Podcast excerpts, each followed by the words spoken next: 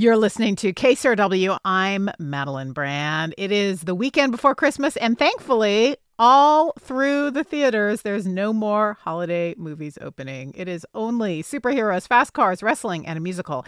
And here to review them, we have Shawn Edwards, award winning journalist for Fox 4 News in Kansas City, Missouri. Hello, Shawn. Hey, hey, how's it going? Great. And William Bibbiani is film critic and co host of the critically acclaimed network. Bibbs, hello. Still no awards, well, but I'm what's here and I'm ready with to you? review movies. I don't know. We're going to give you an award. Thank you. At the end of this, you're going to get an award. Okay, Neat.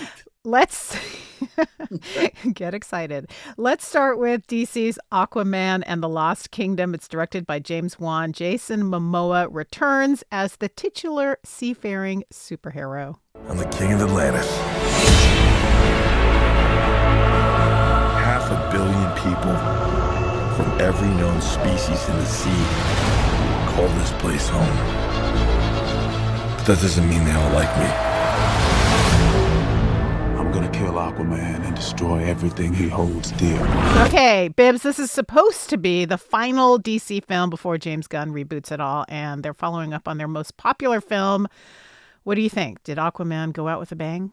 Uh, you know, it's been 10 years. Uh, there have been about 15, depending on how you count, maybe 16 films in Wow. the DC extended universe. There have been some great films, there have been some bad films, and I think it was a really interesting choice for Warner Brothers to end the, the franchise on a film so bad that we won't even miss it.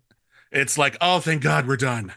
We don't have to do this again because Aquaman and the Lost Kingdom is pretty staggeringly inept in a lot of ways. Story wise, it's weirdly repetitive of the original movie. They just switched some characters around. So now instead of bickering with Amber Heard, Jason Momoa is bickering with Patrick Wilson to the exact same result. Uh, meanwhile, Amber Heard has been cut out of the movie so haphazardly that instead of being uh, a you know a powerful superhero with a powerful personality, uh, now she spends the movie having babies, doing laundry, and sitting quietly by Jason Momoa's side like a dutiful housewife. Uh, it's weird. It's sexist. It makes Aquaman look bad. Hmm. Uh, and on top of it all, it's full of it's just visual chaos from start to finish. Uh, it's kind of hard to make out a lot of the time. The plot makes no sense. The dialogue is laughable. I lost count of how many times I saw a baby pee in Jason Momoa's face. Uh, it's a pretty pretty bad movie. It's the kind of bad superhero movie that superhero movies have spent like the last couple of decades trying to prove that they're not. It's a it's it's a real downer. Wow, I just have that image of the baby in my head now. I can't shake it. Shawn? Bibbs is 100% correct. I would like to offer a counterpoint, but I can't. This movie's bad. Uh, superhero fatigue is real, but poor and unimaginative storytelling is the real problem. I actually thought I was watching the first Aquaman while I was watching this Aquaman. They are so similar and not for a good reason. It's just it's it's it's all a travesty and yes, there is a visual assault going on. James Wan, the director, overpopulates every frame of this film to the point that it's all distracting. And poor Jason Momoa, I mean, he tries. I mean, he really tries, but he might as well have been in every scene waving a white flag. I mean, there's nothing he could do but surrender. This, this thing is a mess. It's almost like So I don't oh, feel Oh, no, sorry yeah. for him. well, I don't, but this this is this is a casualty that's only adding to the demise of the genre because no one's figured out how to do anything fresh, different. You know, it's it's just it's all a mess at this point in time. And wow, what a way to go out. So sad. Okay. Well, if you dare, Aquaman and the Lost Kingdom in theaters beginning today. Next up, we have a drama from A24. The Iron Claw follows the Von Erich brothers as they rise to wrestling stardom, based on a true story, written and directed by Sean Durkin and starring Zac Efron and the bear himself, Jeremy Allen White. We're here to restore justice to the Wrestling Federation that our father built with his own two hands. The hands that were passed down to us. The hands that will deliver the Iron Claw to you. Hey, Shawn, this movie wrestles with heavy trauma, quote unquote. Wrestles. haha, and uh, follows the real story of the Von Erich family in the 1980s. We got some Rush there, thankfully. Uh, what did you think? Well, since we're doing the pun thing, this movie had me in a total headlock. But for a good reason.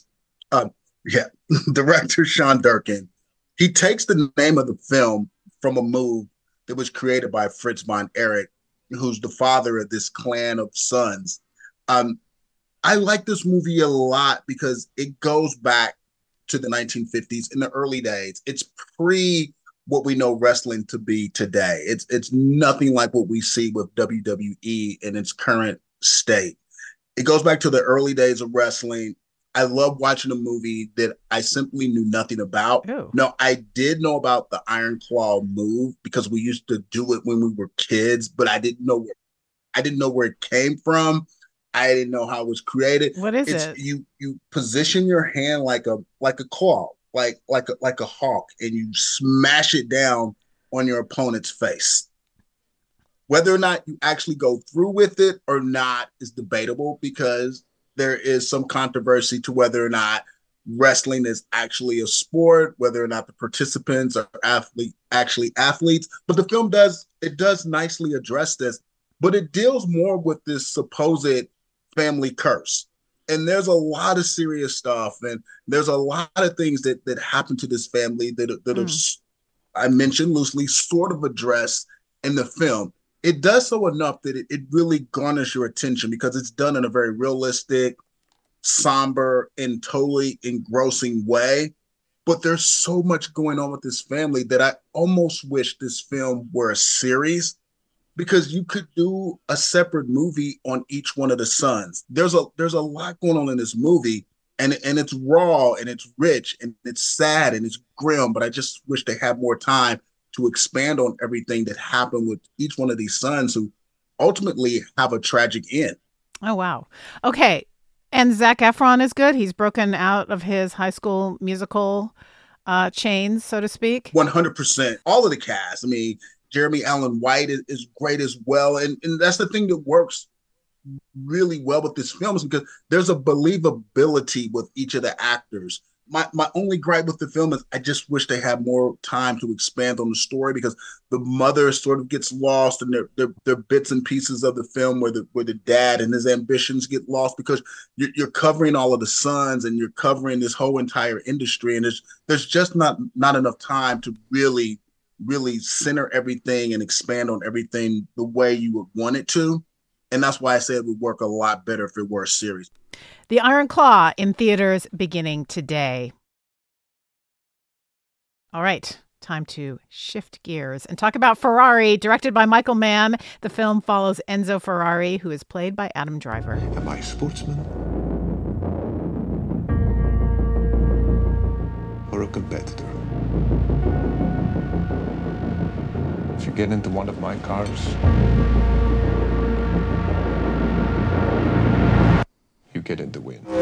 Bibbs, this film follows Enzo and his wife Laura Ferrari at a rocky moment in their marriage in 1957. Tell us more about the story that drives them to this point. Ferrari uh, is stars Adam Driver as Enzo Ferrari, stars Penelope Cruz as his wife. It stars Shailene Woodley as his uh, longtime mistress. And this is about a very short period in which the future of the Ferrari company was really uncertain. Uh, they had just lost world records to other companies. It's uh, they just lost their biggest racer. Uh, there's a decent chance that they're not going to be able to keep the company going at all. It's all on the line. Meanwhile, Enzo Ferrari's marriage is falling apart. Michael Mann is a great filmmaker, and one of the things that he excels at, maybe more than any other filmmaker, is telling stories about people who are good at their jobs. Often that means cops and robbers, but he's told great stories about, you know, working at 60 Minutes, about the boxing industry. Uh, and here he's telling a story about the automotive industry. And whenever it is doing that, it is really, really great.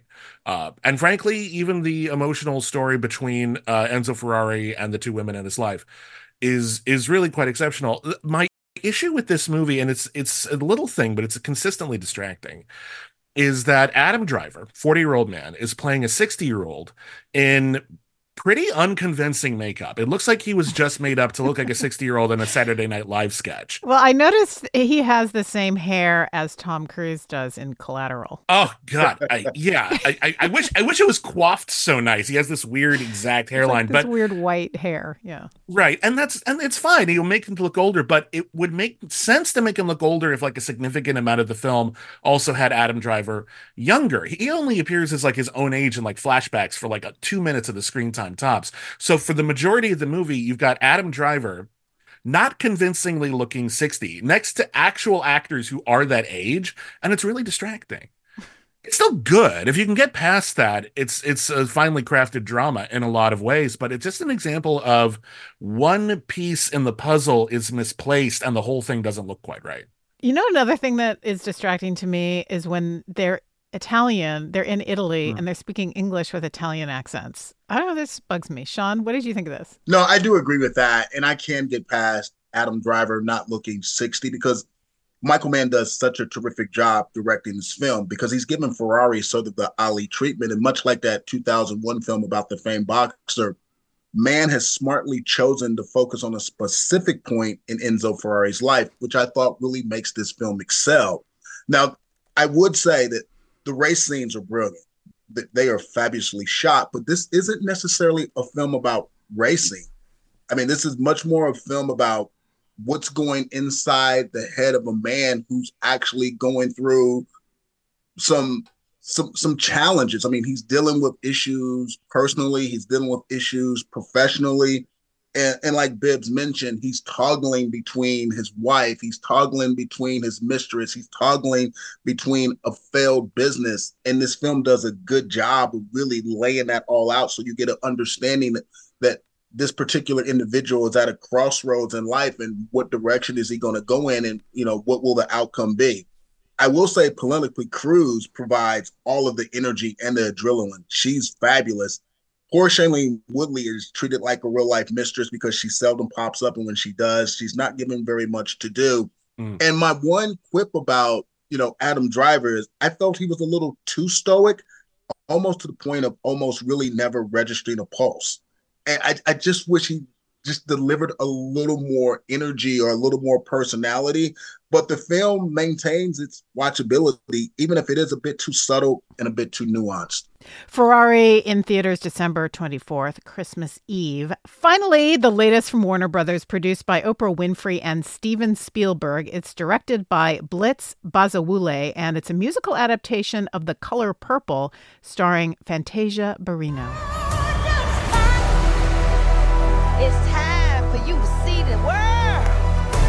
There's gonna be some changes made. Put it on. This ain't me. Hush. We need to look like we belong. Let's see the smile and color. Sweet and loving God. All right, Shawn, this film is the latest in a long string of adaptations of The Color Purple. And what did you think? Yeah, well, I will say this: this version of the Color Purple has more to do with Janet Jackson and Steven Spielberg, because this real retelling of the Color Purple, which is the adaptation of the Tony Award-winning Broadway production, which is based off the 1982 Pulitzer Prize novel, is about control and reclaiming the narrative. Now, the, the first thing you will notice that this version is a lot glossier, more stylistic, cheerful, and at times more playful because the vibe is dreamy and the tone is very hopeful. And the subject matter, it hasn't changed. However, the tone is a real remarkable departure from the book and the 1985 film. And this version doesn't resonate as deeply as the 1985 film, but in many ways, it's more entertaining and uplifting. Now, the time period remains the same, but the rural Georgia location has been ro- robustly photographed. I mean, first time feature film director. I can't believe this was a first time feature film director. B- Blitz Bazawule has really created a show stopping musical that has these really energetic numbers. And the production values are glossy, particularly the cinematography, which showcases the complexity of Black skin, perhaps better than any film ever. Now, if there is a negative to the film, is that the Mr. character isn't as menacing as the 1985 film. And actually, all of the men in this film are much nicer. Something that the novel and Steven Spielberg's version was really heavily criticized for back in the day. And also, if there's another gripe, the relationship between Celie and Shug Avery has been really severely sanitized.